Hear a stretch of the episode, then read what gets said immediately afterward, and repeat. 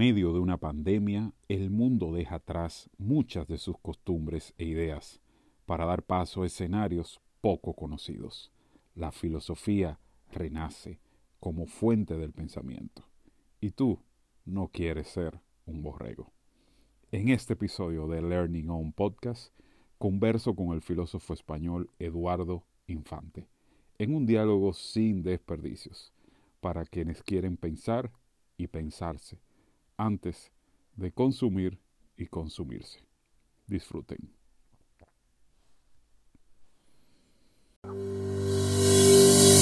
Learning On. Learning On. Porque educar es aprender. Con Alce Cruz.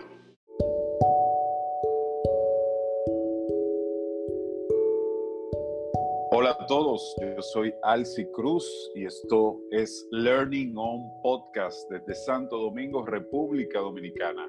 Gracias por escucharme a través de las plataformas digitales y a través de nuestro website learningon.org. Hoy empezamos el día, empezamos la semana con un magnífico e interesante episodio más de Learning On Podcast.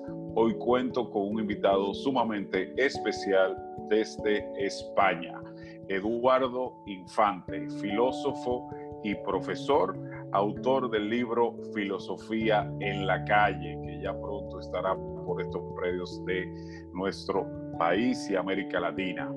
Bienvenido Eduardo, es un honor contar contigo acá y que podamos conversar en torno a un súper tema, la mirada desde la filosofía a la pandemia. Bienvenido, Eduardo.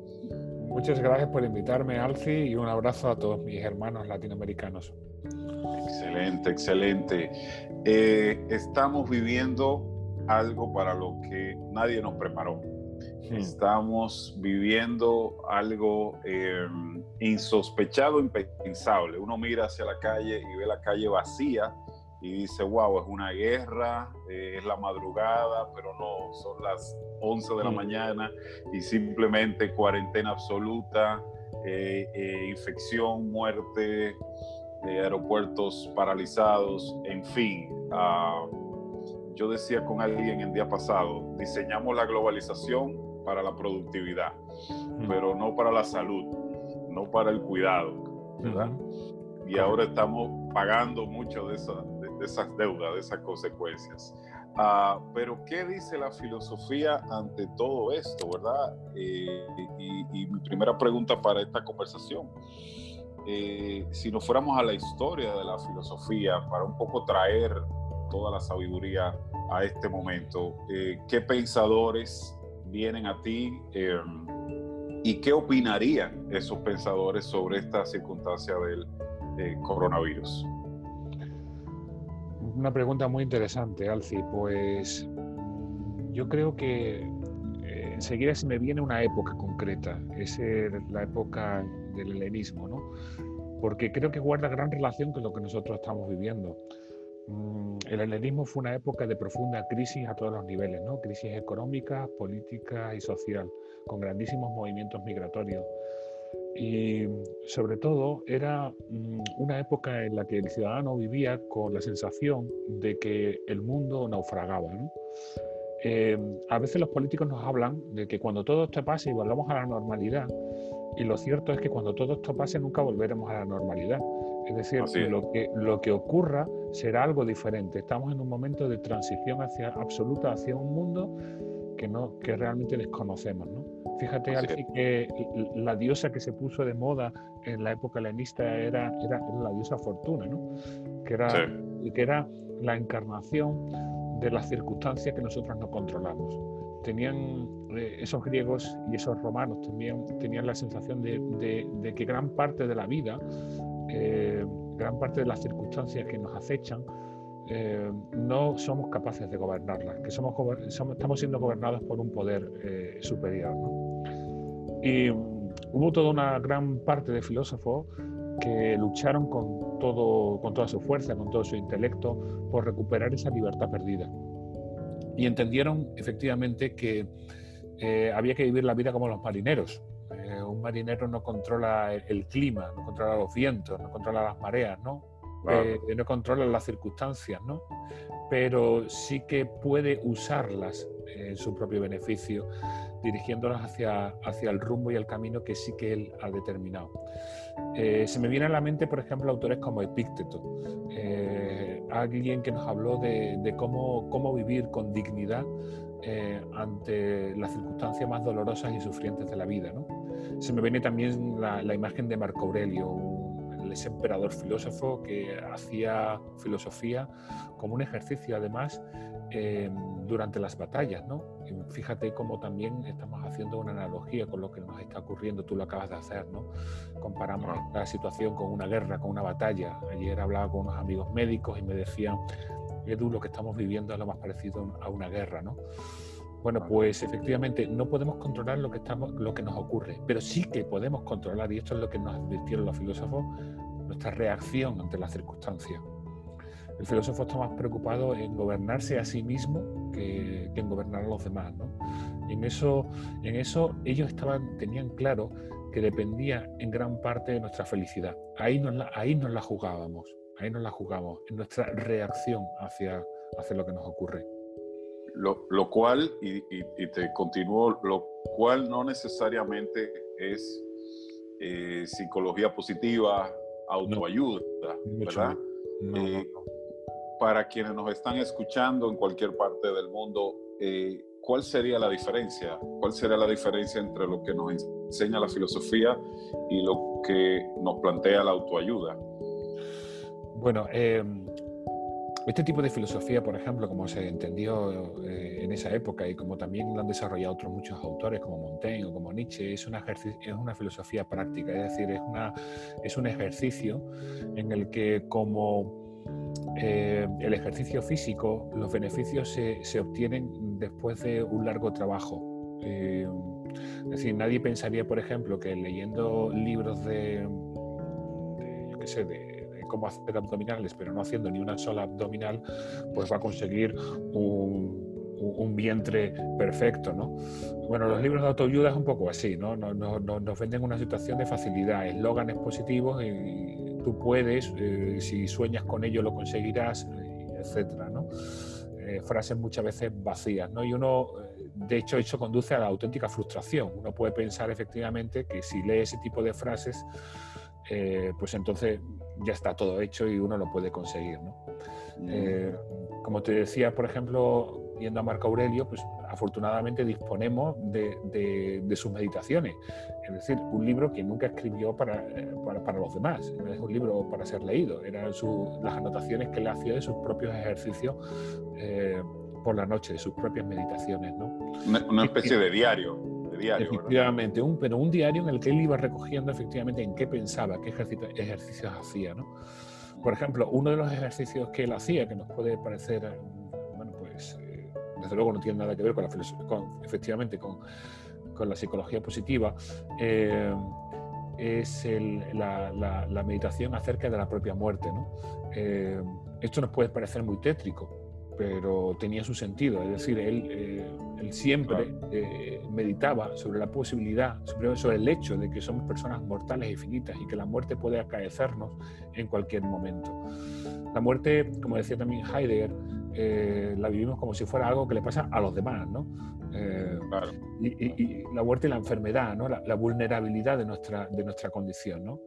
Vivimos, por tanto, como si nosotros fuéramos eh, invulnerables, ¿no? Y como si dispusiésemos de todo el tiempo del mundo. Cuando yo reflexiono, eh, medito acerca de, mi propia vulnerabilidad, de mi propia finitud, es cuando de repente descubro que no tengo todo el tiempo del mundo y que y eso me puede invitar a hacer pequeñas modificaciones o grandes modificaciones en mi existencia. Claro. Bueno, me surge una pregunta por eh, escuchándote, eh, a ver qué tal sale, ¿verdad? ¿Qué, diría, ¿Qué diría Nietzsche? ¿Qué diría Nietzsche de, esta pandemia? Precisamente reflexionaba sobre ello en, en, Twitter, ¿no? Porque me llegaban eh, un amigo me mandaba unas fotos de la mal llamada gripe de gripe española, ¿no? Una situación muy parecida, casi idéntica. Era, tremendo porque esas fotografías eh, representaban la España de 1918 y, y, esas fotos eran idénticas a lo que, a lo que hoy están publicando los, los, diarios aquí españoles, ¿no? También gente con mascarilla, policías con mascarilla, las calles eh, solas, ¿no? Entonces, eh, Nietzsche nos hablaba precisamente, me venía a mi mente, de, la imagen del eterno retorno, ¿no? Eh, de que en el fondo repetimos la misma vida, ¿no? Nos creemos, los hombres de nuestra generación, nos creemos totalmente diferentes a todos los hombres de, la anterioridad, ¿no?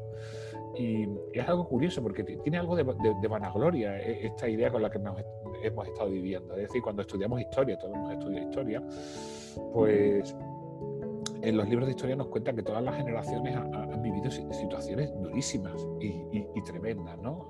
vivido guerras, han vivido eh, auténticas crisis y depresiones económicas, han vivido epidemias también, como la que nosotros estamos viviendo hoy en día, y de repente nosotros nos sorprendemos de que nos pase a nosotros. Es como, ¿y, qué tenemos nuestra generación que tiene de especial?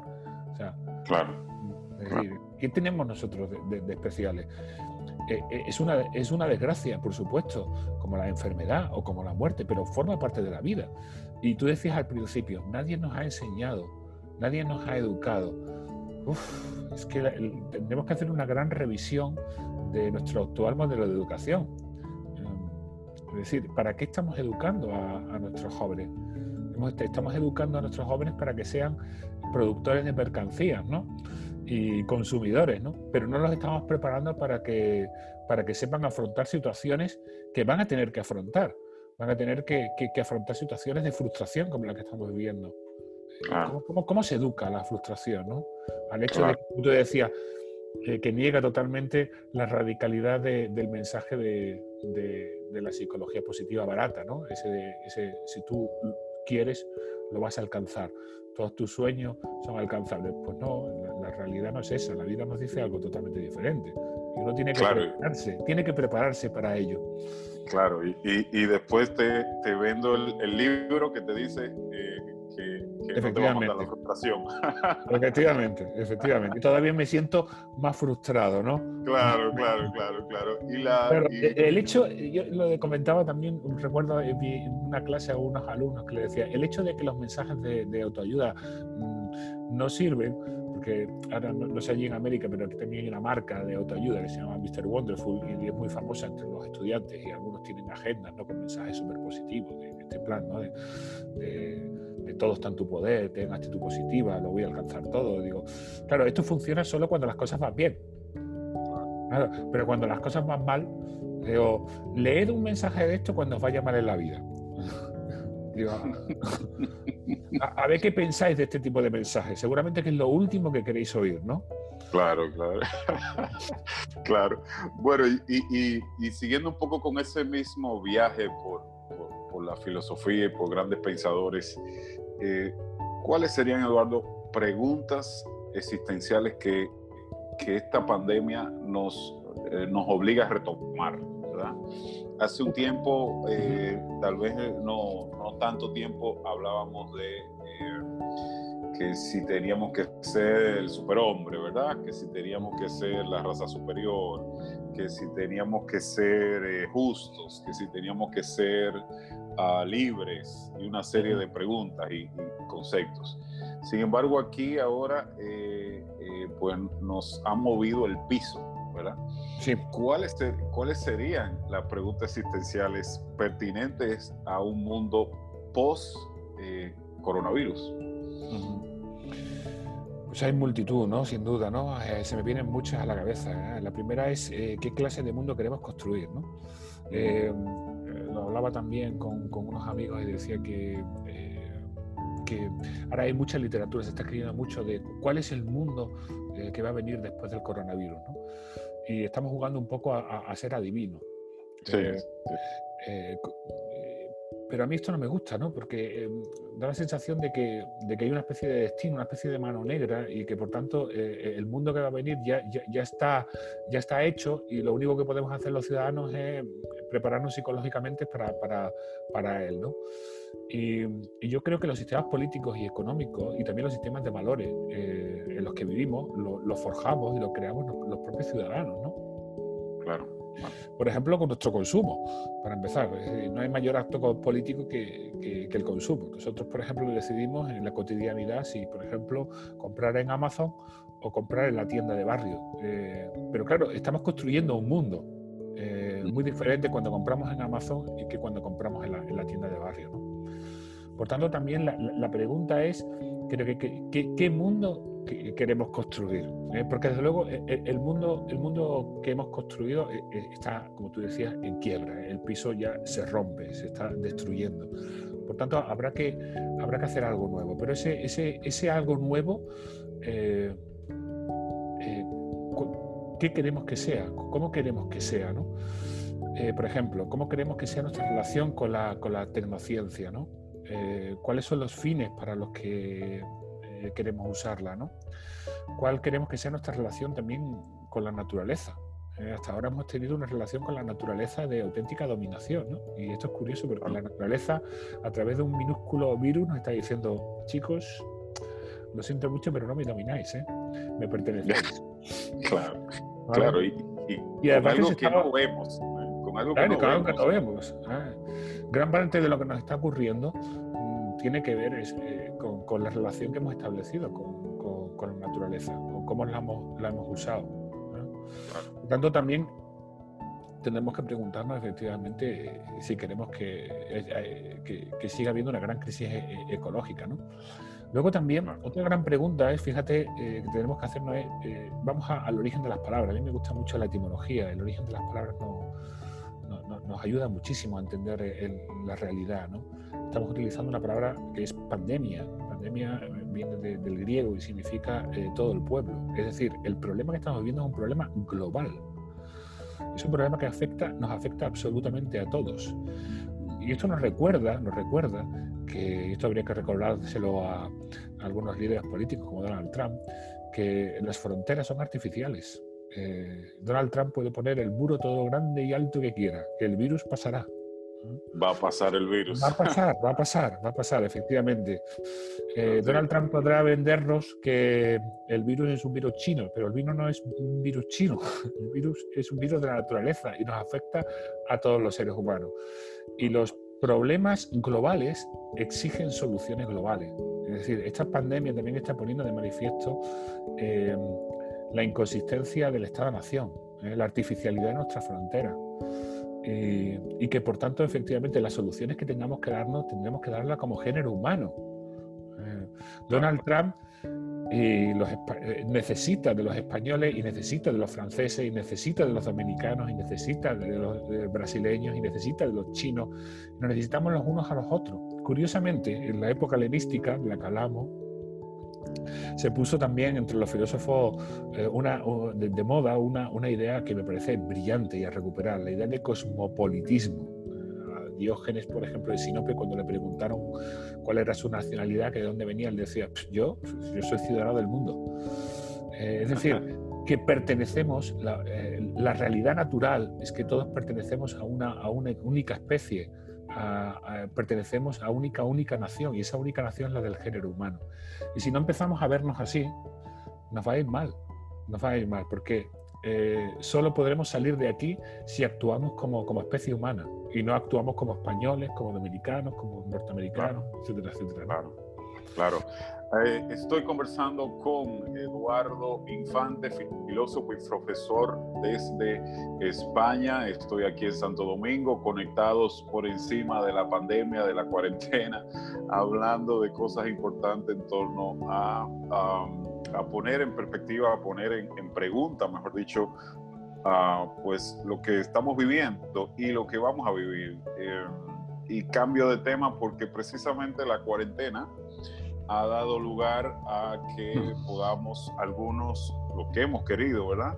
Leer libros que teníamos pendientes, escribir hmm. cosas que no habíamos tenido chance de escribir. Y hay uno que otro por ahí que no sabe qué hacer con tanto tiempo en casa ahora, ¿verdad? cuando era lo que muchas veces decíamos que era lo que anhelábamos. Efectivamente. y, y, tengo aquí a mano, Eduardo, tu libro Filosofía en la calle. Y me voy a ir directamente a un punto para eh, que vayamos eh, haciendo la, la, parte final de, de este episodio. hay una parte Sofía Calle, donde planteas una pregunta que yo creo que mucha gente se puede haber planteado en, la, en medio de la cuarentena, ¿verdad? ¿Cómo puedes saber si lo que sientes es amor?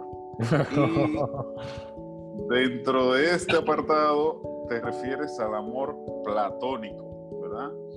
Eh, ¿De dónde viene esto del amor platónico? Eh, realmente es lo que la gente cree que es, lo que aquellos que están ahora en cuarentena pensando en una persona, ¿es eso el, amor platónico? ¿Qué es el amor platónico?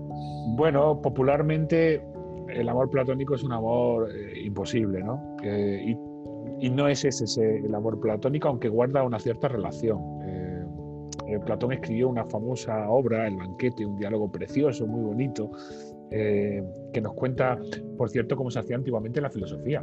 Eh, la filosofía se hacía eh, bebiendo vino. Claro, De hecho, la, traducción al español es un poco, no tendríamos que decir el banquete, tendríamos que decir algo así como el botellón, o, porque realmente la palabra simposio, que es el título original de la obra, significa beber juntos.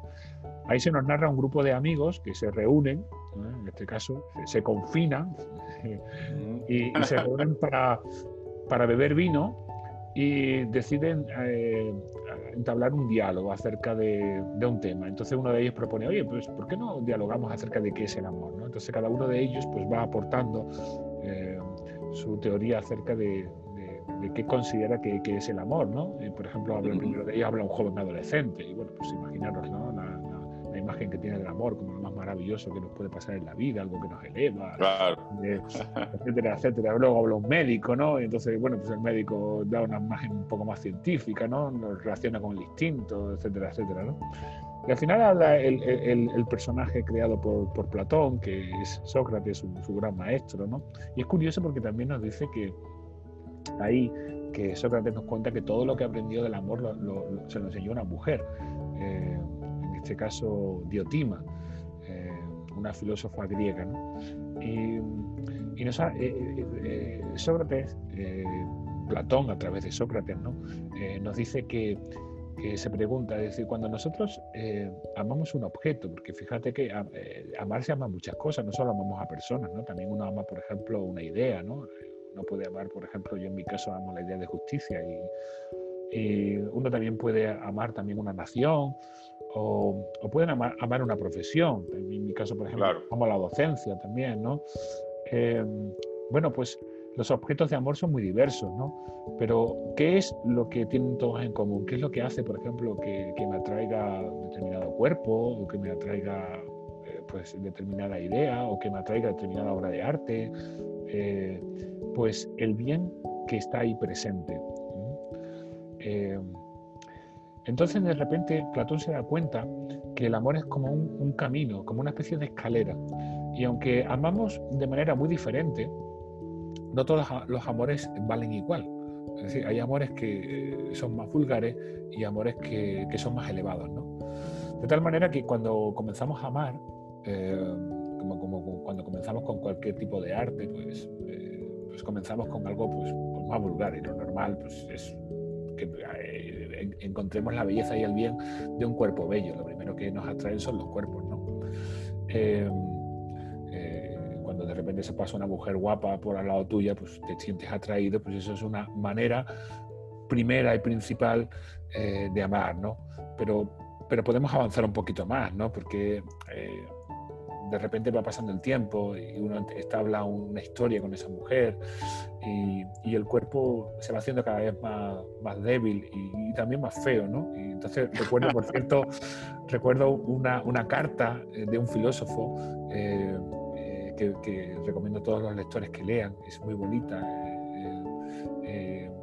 que, que, es una carta que, que escribe André Gort a, a su mujer cuando su mujer está ya muy enferma, muy enferma, muy enferma, ya muy mayor, muriendo de, una leucemia, creo recordar. ¿no?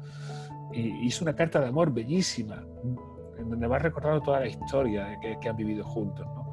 Obviamente lo que está amando ese filósofo ahí no es el cuerpo, porque ese cuerpo, por Dios, debía el cuerpo ya viejo y enfermo, ¿no? Ahí está, está amando un alma.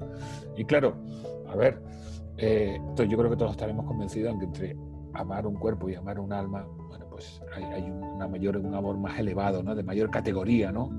Bueno, pues así cada vez nos vamos, nos vamos elevando, ¿no? Eh, según Platón, hasta que uno es capaz de, amar el bien en sí, amar no la belleza en las cosas, sino la propia idea de belleza, la propia idea de justicia. ¿Mm? Entonces el amor platónico es, es, el amor no, no, algo material, sino algo inmaterial, el amor a, una idea. Esa sería, sería la, la, idea de amor platónico. Pero curiosamente en ese libro también hay también una, una, una historia eh, que se ha popularizado, que es la famosa historia de la media naranja, y que recomiendo a los lectores que, digo, a los escuchantes de tu programa, pues que, que, lo lean, ¿no? Y es muy simpática, es el mito de andrógino, ¿no? Eh, que, que, cuenta que, que en un origen los hombres éramos como una especie de pelotas que teníamos dos cabezas, eh, cuatro brazos y cuatro piernas. Y entonces nos sentíamos como muy poderosos. Y Zeus nos quiso dar una lección y dijo, espérate que os voy a bajar un poquito los humos. Y nos cortó en dos. y claro, esta es la imagen simpática. Cuando de repente pasa alguien, eh, pasa una mujer y de repente no puedo dejar de mirarla y me siento totalmente conectado a ella, supuestamente, según este mito, lo que estamos haciendo es descubrir nuestra media naranja, es decir, la, otra mitad de mí. En el fondo lo que está diciendo el mito es que el ser humano, eh, esto también sería muy interesante para recuperarlo ahora, en esta época de pandemia, el ser humano es un ser incompleto. Es decir, no podemos llegar a la felicidad, a la plenitud solos. Necesitamos las otras personas que nos complementan, ¿no? Yo creo que una de las cosas, por ejemplo, que estamos descubriendo en la pandemia y en esta época de confinamiento es la importancia del abrazo.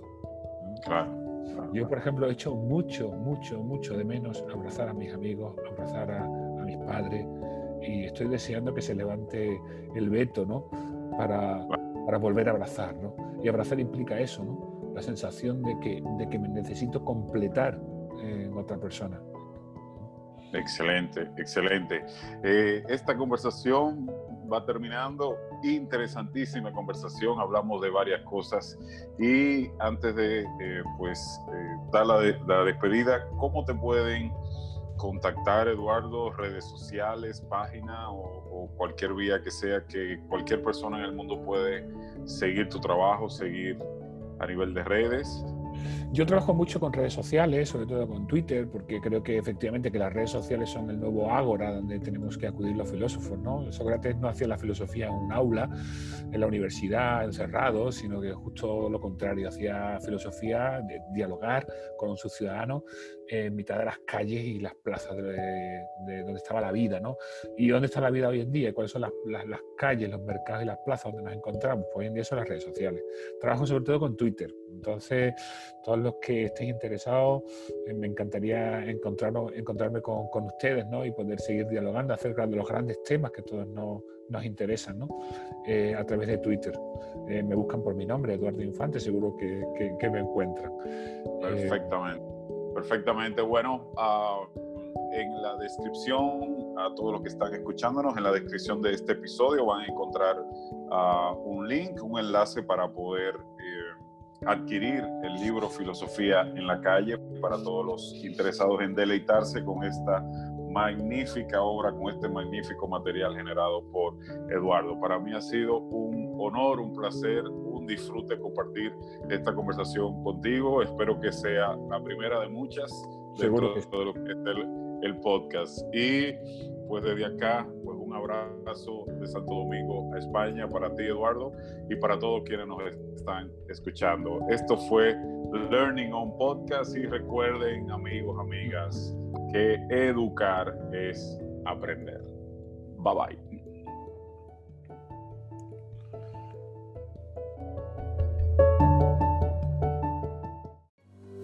¿Quieres recibir contenido exclusivo? Regístrate gratis para recibir el newsletter ingresando a learningon.org.